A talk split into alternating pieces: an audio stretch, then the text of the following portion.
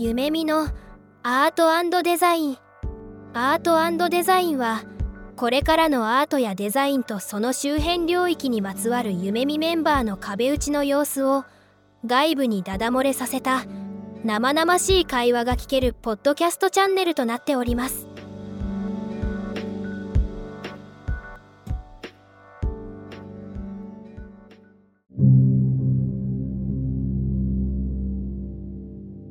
皆さんこんにちは夢見アートデザイン今日も始めていこうと思います今回はパーソナリティは僕と翼さんと二人なんですけども、まあ、ゲスト会っていうことで素敵なゲストをお呼びしておりますえっ、ー、と、今回はですね、T3 フォトフェスティバル東京ファウンダーの早見さんをお招きしております。よろしくお願いします。よろしくお願いいたします。今日はこの3人でトークをしていこうと思うんですけども、今日のテーマは、翼さん何でしたっけ？都市をデザインすることを、あゆみさんの方にお伺いしようかなと思っています。はい。よろしくお願いします。よろしくお願いします。よろしくお願いします。まあ、都市をデザインするってすごく大きな話かなと思うんですが、実際にですね、まあ、T3 っていう、まあ、国際写真展を通じて、都市そのものっていうのを、例えば場所で言うと東京駅とか、あの、京橋エリアになるとは思うんですけども、一定期間、国際写真展に、ある意味で言うとデザインをしているっていうような捉え方もできるかなと思いますので、今日はその辺のあのプロセスとか、早見さんの考え方とか、そういったところを聞いていければいいなと思っております。はい。よろしくお願いいたします。まあ、都市をデザインするっていうことなんですけれども、まず最初にお伝えしておかなきゃいけないのは、まあ、僕はその都市の設計家ではまないということと、まあ、あと、あるいはデザイナーでもないので、正確にはですね。なので、まあ、その都市デザインっていう風に想像した時に、例えば建物を作ったりとか、あるいはそのランドスケープデザインみたいな範囲をやってるわけではないんですね。じゃあ、そんな僕がなぜその都市をデザインするのかっていうお話で、お話ができるのかっていうことだと思うんですけど、まあ今吉田さんにもまあお話しいただいたみたいに、実はその都市をデザインするっていう考え方は必ずしもその設計的なことの話だけじゃないのかなっていうふうにまあ思ったりしてます。だからその辺が少しまあこういった会話に興味がある人たちにも届くとすごく面白いなと思うんですけど、そもそも僕らがその T3 フォトフェスティバルっていうのを始めた時には、2017年に上野公園という場所で開催をしてるんですけれども、うん、えっと、僕らはその写真とか芸術みたいなものを、まあ、なるべく多くの人に見てもらいたいみたいなところがありまして、えっと、つまりその美術館とか、あるいはギャラリーみたいなところで展示をするっていうことは非常に自由がある一方で、まあ、ある一定の人たちしか、まあ、来ないというかですね、まあ、そもそもそういった美術館に足を運ぶような習慣がある方、あるいはまあそういう環境で育ってきたような方にとっては非常に馴染みがある行為なんですけど、まあ、行かない方にとっては行かないみたいなところがある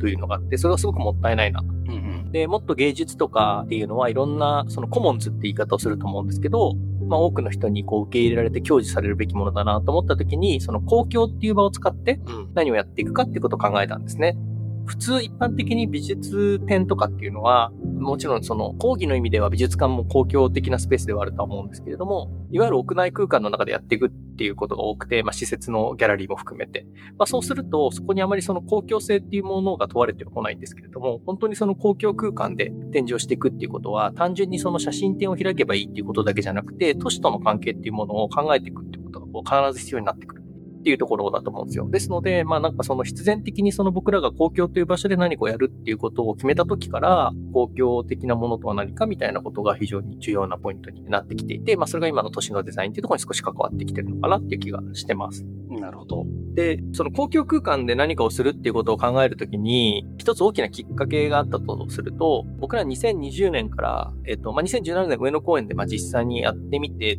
まあ、いろんなその失敗とか正解というかいろいろ分かったんですが、まあ、一番大きい難しさっていうのは、非常にその広い空間、公園みたいに無限、無限とは言わないんですけど、特に上野公園みたいに非常に大きい広い公園で何かこう展示をやっていこうとなると、どうしても場所が見つからなかったりとか、あるいはま広すぎるみたいなことも含めて、いろんな課題があったので、まあ、2020年に、ま、東京駅、まあ、自分たちがいる京橋っていうエリアにこう場所を移して、あのフェスティバルを開催するんですね。で、その時にちょうどその気づいたことが一個ありまして、うん、都市の中をこう歩いているとですね、まあいろいろこう再開発がまあ行われているということに気づくんですが、もう一方で、その都市の建物にある種の共通性みたいなものが見えてくると。で、それはどういうことかっていうと、ある一定の高さまでのところで、えー、大きい鳥、例えば銀座と日本橋を貫く、京橋を貫く中央通り沿いを歩いていくとわかるんですけど、道路に面している建物に関してはある一定の高さで建物が建てられていて、えー、ところが、まあ、新しい建物になると、その奥に、まあ、すごい非常に高層なビルが建てられていると。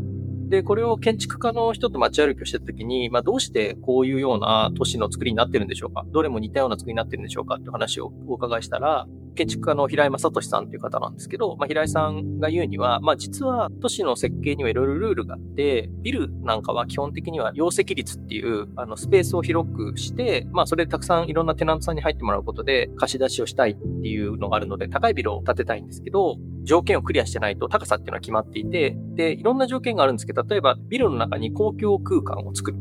つまり、ビルの私有地の中なんだけど、誰でも通れる24時間あの、通路を作ったりとかっていう風に、それを公開空地って言い方するんですけど、うんうん、公共スペースを作ったりとか、あるいは特定の目的のために利用しますっていう条例に沿ってビルを建てると、量積率の広いというか、まあ、大きいというか、高いビルを建てることができるっていうことが分かったんですね。つまり、その都市の中で、ある建物がこうデザインされているときに、実は僕らには見えてないけど、建築の人たちは知ってるようなコードみたいなものが走っていて、つまりその東京という OS のコードだと思っていただければと思うんですけど、はい。それが走っていて、それに沿ってビルが建ってるっていうことに気づいたんですよ。で、それが非常にすごく僕の中では面白くて、ところが、その目的が容積率を高めるっていうことにもしなってしまうと、その公共空間っていうのは、そのみんなに公共的に利用されることを目的としてないので、場所はあるけれども、使用がされていないとか、もちろんその使用していくっていうために作ってるので、何らかの使用はしていかなきゃいけないんですけど、その使用方法があまり定められてないっていう、まあ、いわゆる余白みたいな場所がたくさんあることに気づいて、なるほどと。じゃあ、この場所をうまく使っていくことによって、その公共っていう場所、都市における公共っていうものに対して、まあ意味をもう一回作り直せるんじゃないかみたいなところを考えていったっていうのが、まあ一つその都市の中におけるフェスティバルのなんか最初のきっかけだったのかなっていう気がします。ありがとうございます。結構面白い話ですよね。おそらく多くの人からすると、なんかこう公共空間っていうのが、ある意味で言うと公園みたいなイメージが多くの人はすぐ思い浮かぶことなのかなというふうに思っていて、ただまあ、早見さんの話からすると、その都市には、まあ、あるいろんな法律とか、えいわゆる行動がたくさん敷き詰められていて、ただそこにも実は余白があって、その余白っていうのがある意味で言うと公共性を生んでいるっていうようなところに気づいたことから、東京駅っていうもうザ高層ビルの場所にいわゆる公共性のあるパブリックな写真展を開催しようっていうふうに至ったってことですよね。そうですね。で、あともう一個は、その、僕らがいる京橋っていうエリアが、まあちょっとこれを聞かれてる方が、まあどういう方か、まあいろいろな方がいらっしゃるので、わからないんですけれども、京橋ってエリアに対して、そんなにこうイメージがないっていうことがあるような気がしたんですね。つまり、あの、銀座と日本橋と、まあ東京駅の間に挟まれてるエリアに、まあ京橋であったりとか、八重洲っていう場所がありまして、まあ銀座っていうと、まあ非常にわかりやすい。銀座を知らない人ってあんまりいないよねとか、日本橋も、その、まあ日本橋っていうぐらいの起点になってたりとかするので、まあ知ってる方多いんですけど、京橋アイスっていう場所に関してはほとんどこうイメージがない。ところが、まあ東京駅のまさにど真ん前というか、まあ丸の内の反対側になるんですけど、丸の内っていう非常にこう、ハイソなというか、ブランディングされた場所が東京駅の西側にある一方で、八重洲京橋側っていうのが、ほとんどそのイメージが、まああってオフィス街みたいなイメージになっていて、なんかある種東京のこう、超一等地なのにエアポケットになってるみたいなとこすごく面白かったんですね。うん。で、街の中の歴史とかをこう掘り返して見ていくと、実はそのエリアっていうのが、江戸城があった時の、その、まあ、外堀通りっていう通りがあると思うんですけど、まさにそれがその江戸城の外堀であって、まあ、その前に広がる、いわゆる職人街みたいなところだったっていうことが分かってきて、で、しかもこう日本橋と、あと新橋の橋にはですね、義母市っていう玉ねぎみたいな形をした、なんかすごい素敵な、いわゆる神社とかにあるようなものが橋の上に乗ってるんですけど、まあ、それは江戸幕府が日本橋から新橋までの間を、まあ、一番江戸の中心として定めたっていう印として建てたものだったらしくて、まあ、当時の人からすると、まあ、日本橋、京橋、銀座、新橋っていうのは超一等地。で、まあ、本当に文化的なあの場所だったっていうことも、まあ、分かってきたんですよ。だけど、そういうようなイメージっていうのは、京橋に関してはあんまりないような気もしていて、であれば何かしらオフィスエリアとしてのイメージが強い京橋。だけど歴史を掘り返すと非常に面白い文脈を持ってるこの街っていうのは非常にこうポテンシャルがあるなと。特にこうイメージがまだ定まってないっていうところに面白さがあるなと思っていて、じゃあそれをこの公共空間をまさにお話したみたいに余白みたいなものを活用していくことで、まあ新しい文脈を編めないかみたいなところに入っていったと。あの、まさに吉田さん最初におっしゃっていただいたような、都市をデザインするっていうところに、その考え方が合致していくところなのかなというふうに思ってます。なるほど。じゃあ、夢見のデザイン担当取締役の翼さんから見ていかがですか？そうですね。結構その余白の部分ってビジネスにこうつなげようつなげようとするっていうのが結構日本だと強いのかなと思っていて、逆にその海外とかだとその余白っていうのをちゃんと公共空間としての目的っていうのに根付いた環境づくりっていうのがされてるなっていうのをウェブとか実際に海外行った時に感じるところはあるかなと思うんですけど、そういったところを実際に京橋っていうエリアを起点にやろうとしてるっていうのはなんかすごく面白いなっていうのが感じました。ありがとうございます。そうなんですよね。なんか今、翼さん言っていただいたみたいに、日本の場合はまさにおっしゃる通り、その余白ってものを見つけると、じゃあ それをビジネス的な利用していこうよみたいな感じがしてしまうと思うんですけど、まあもちろんそういう使い方がダメなわけじゃないと思うんですけど、なんかやっぱり都市の中で遊びという、まさに余白的な部分ってすごく重要で、で、そう思った時に、じゃあもう一回僕ら立ち返ったのは、公共って何だろうみたいなことを考えた時に、アンナ・ーレントってあの、ドイツの哲学者がいらっしゃると思うんですけど、彼女が公共っていうのをテーブルに例えてるんですよ。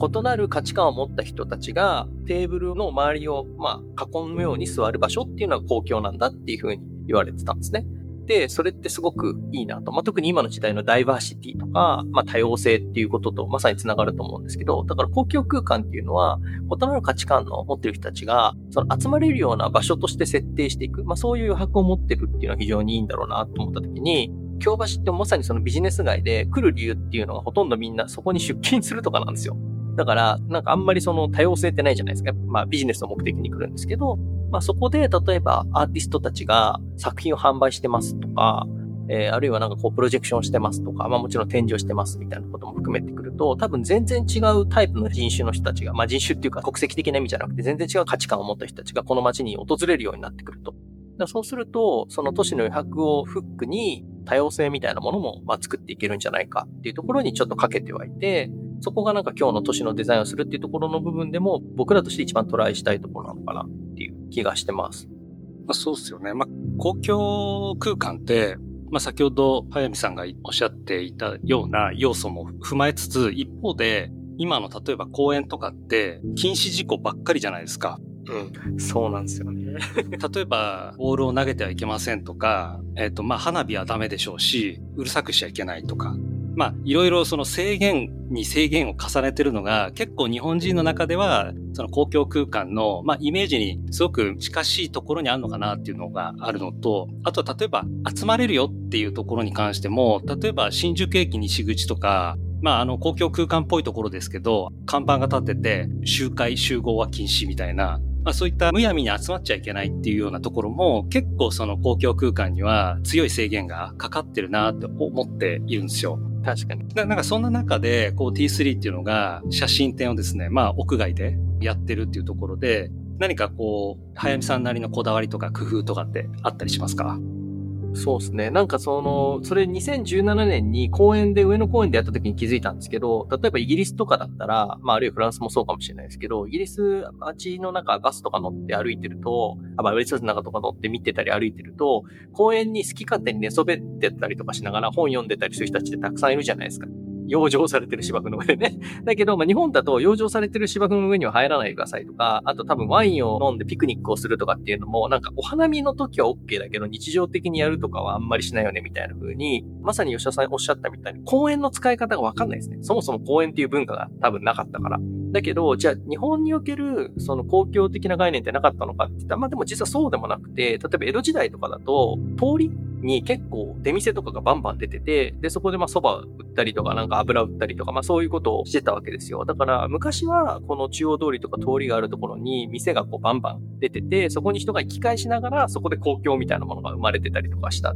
だからまあ通りの使い方みたいなものをすごく僕らとしては意識してるっていうのがあって、まあ、通りの中に東京スクエアガーデンで言うと、まあ、貫通通路って言われてるような、それが公開空地ってさっき言ったようなですね、ビルの下をくぐる通りがあって、まあ、普通に人がいつでも24時間歩けますよって場所があるんですけど、そこに道沿いに、えー、お店がこう出てまあ、お店って言ってもアーティストが出してるお店ですけど、が出てくみたいな風にして、何かその江戸の時から日本人に馴染みのあるような公共の使い方みたいなことをちょっとトライしてみたりとかっていうのはやってたりしますね。その辺、翼さんとかどうですか？なんかちょっと気になったのが、なんかその、まあ、早見さんもおっしゃってましたけど、その日本ってその公園の使い方っていうのを、まあ、知らなかったんじゃないのかっていうので、まあ、ただしその江戸時代とかだと通りに面してこう人が集まったり出店が出たりっていう公共の場が出来上がってたんじゃないのかっていう話があったと思うんですけど、なんかその海外って空間の扱いいわゆるその特定の空間の中の使い方が結構ルール化されてたりとかするのかなと思うんですけど、こう日本の中のその公共の場として通りを選んでらっしゃると思ったんですけど、公共空間としての通りを使う上でのなんか工夫とかルールみたいなものって、こういうのがなんか共通項としてありそうだな、みたいなのとかってあるんですか？めちゃくちゃいい質問ですね。まだそこまで、その僕らも通りのエキスパートになりきれてないんで、まさに探りながらやってるっていうところがあるとは思うんですけど、とはいえルールは結構やっぱり、あの、厳しくあってですね、当然なんですが、まあ、風とかがめちゃくちゃ強いとかっていうことも想定して、その辺のこう、重しとかですね、まあ、いわゆる安全対策みたいなのがめちゃくちゃ厳しいのと、あとその人が通る動線をやっぱり、あの、確保しなきゃいけないみたいなところがあるので、あまり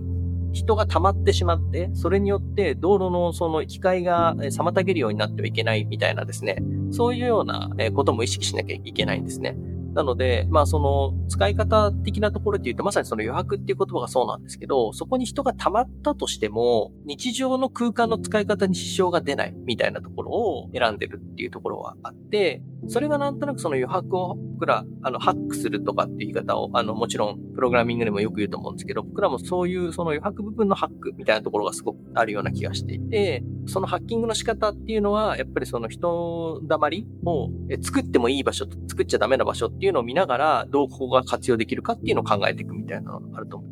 あの、というのも、公共空間って言いつつもビルの持ち物だったり、東京都にもちろんその申請しなきゃいけなかったりみたいなのがあるので、あの、その辺がクリアされてないとやらせてもらえないんですね。だから勝手にやっちゃえばいいや、みたいな、ここビルの持ち物だし、みたいなものでも全然やっぱりないので、その辺をどう意識していくかみたいなことは今後もすごく重要なポイントにはなっていく気がしますね。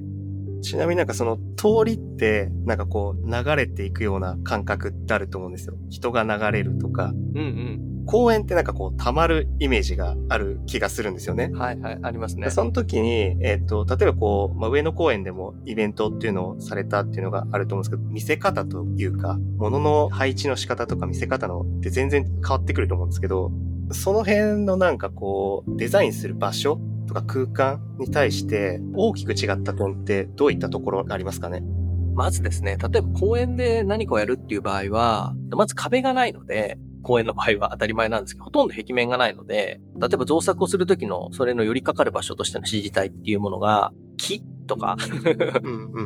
そういうものになるんですね。だから木をうまくどう使って作品を展示するかとか、そういう考え方になったりとか、あるいはそのベンチみたいなものに対してどう寄りかからせて荷重を逃がすかとか。うん。あともう一個まあ、いい点もあって、えっと、土が当然公園の場合だとあるじゃないですか。その木が植えてあるスペースとかっていうのはコンクリ固めされてないので。なので、例えばその構造の耐風性とか、えー、風に対するその構造上の設計の際に、まあ、地面に例えば何メートル穴を掘って、そこにこう重しを据えながら立たせますみたいなことができるので、結構その構造的な自由度は、お金もかかる分いろいろあるんですよ、公園の方が。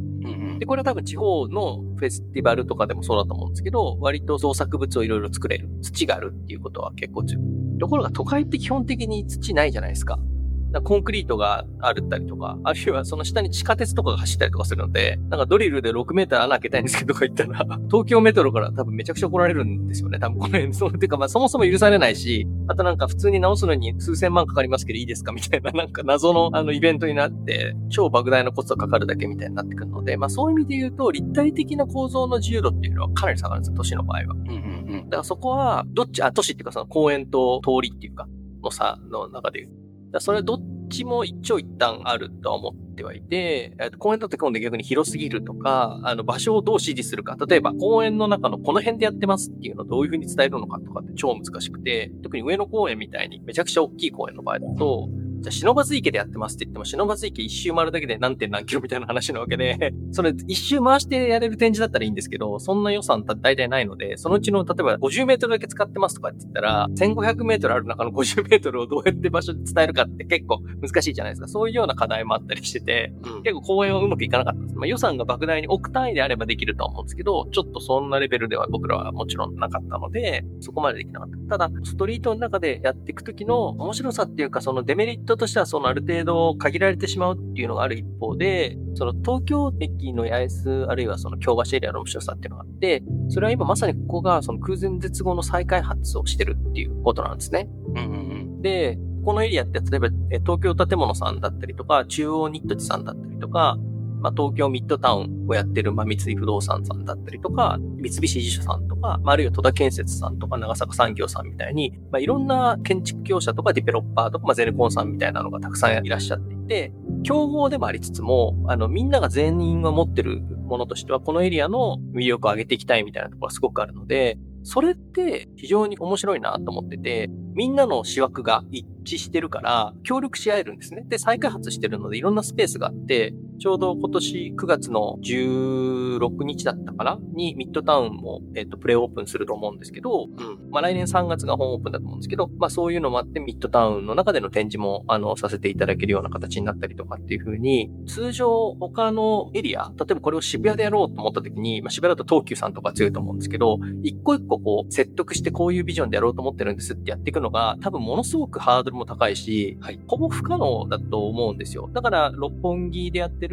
アートナイイトみたいに、森さんのところが持ってるみたいな場所だったらできるよとか、丸の内側みたいに辞書さんが持ってるとこだったらできるっていうふうに、ある種の一つの企業が保有してるところでどうやるか。まあ、渋谷も東急さんがやってるとこだったらできるよみたいな感じだと思うんですけど、このエリアはなんかその異なる事業者たちが手を組めるっていうところもすごく面白くて、それって僕はなんかこうやりがいがあるっていうか、なんか面白さがそこにあるっていうか、うん同じ共通の目的ではあるけれども、それぞれの価値観が違う人たちがいるので、なんかそれこそ本当に公共っぽいというか、みんなで作ってる感じするじゃないですか。祭りがなんかある一定のグループだけでやられてるんじゃなくて、A 町内会も B 町内会も C 町内会もあって、みんなでやってるっていう感じがするので、なんかそこが、その公園でやってるのと違う面白さっていうのは、まあ大変さもそうなんですけど、あるかなっていう気がしてます。話聞いてると不思議ですよね。あの、東京エリアとかって、まあ、あの、江戸時代からの脈々としたこうカルチャー感とか文化感っていうのが、まあ、すごくある。まあ、そういった文脈のもと、まあ、多くの有名な企業が、まあ、そこに集っているっていうのがあるとして、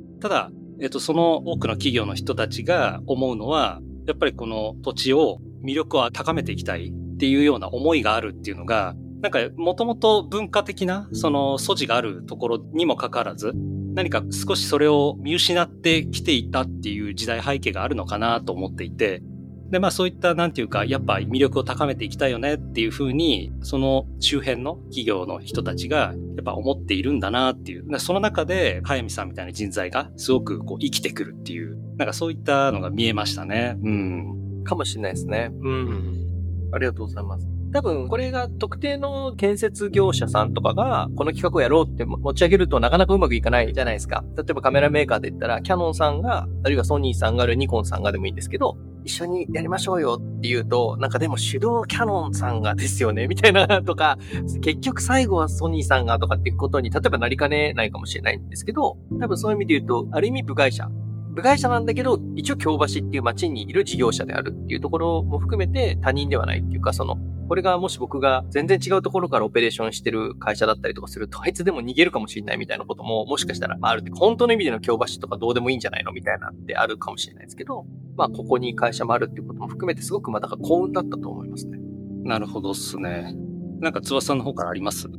ちょっと聞いてみたいなって思うのは、まあ、こう今まで T3 っていうのを通して都市をデザインするっていう上でいろいろお話を伺ってきたかなと思うんですけど、その都市をこうデザインするにあたって、こう、なんでハイムさんこう写真っていうモチーフというかそのものを選んだのかっていうのもちょっとお伺いしておきたいなとは思いました。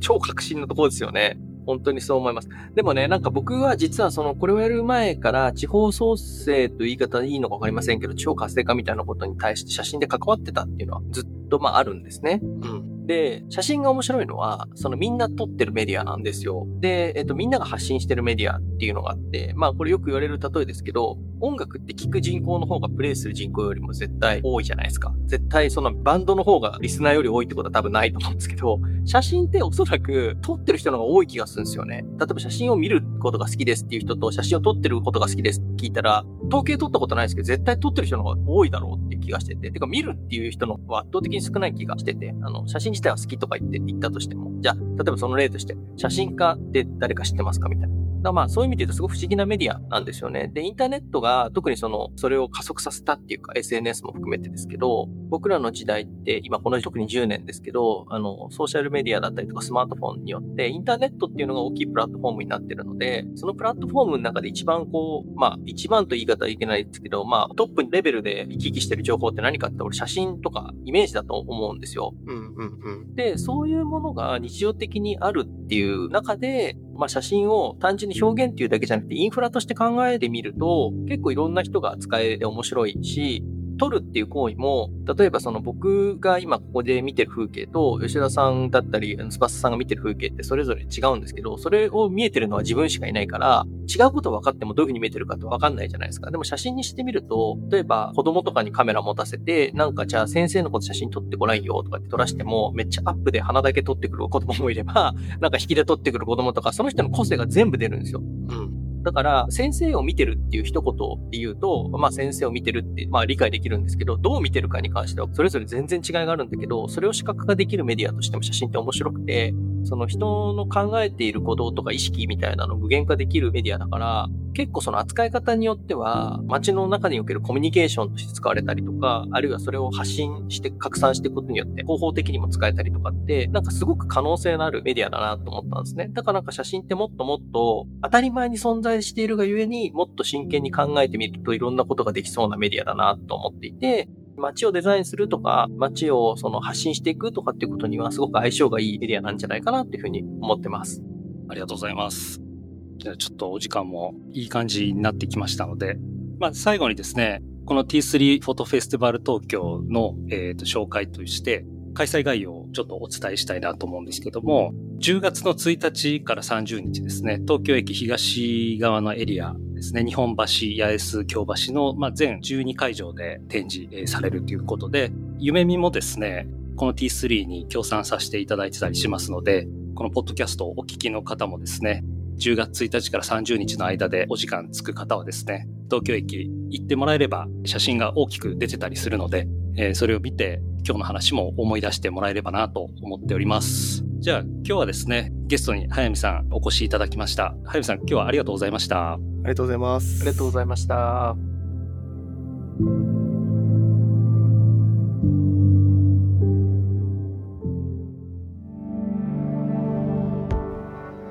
今回のエピソードはいかがでしたか？聞いていただいた皆さんに少しでも何か新しい発見があれば嬉しいなと思っています。もし、夢見アートデザインのポッドキャストを楽しんでいただけていましたら、ぜひフォローとレビューをお願いいたします。最後に簡単な案内をさせてください。夢見では新たなデザインチームのメンバーを通年採用で募集しています。詳しくは概要欄のリンクからご覧ください。また、デザインインターンも春と夏に開催しておりますので、学生の皆様はそちらもご覧いただければと思います。それではまた次回お会いできることを楽しみにしています。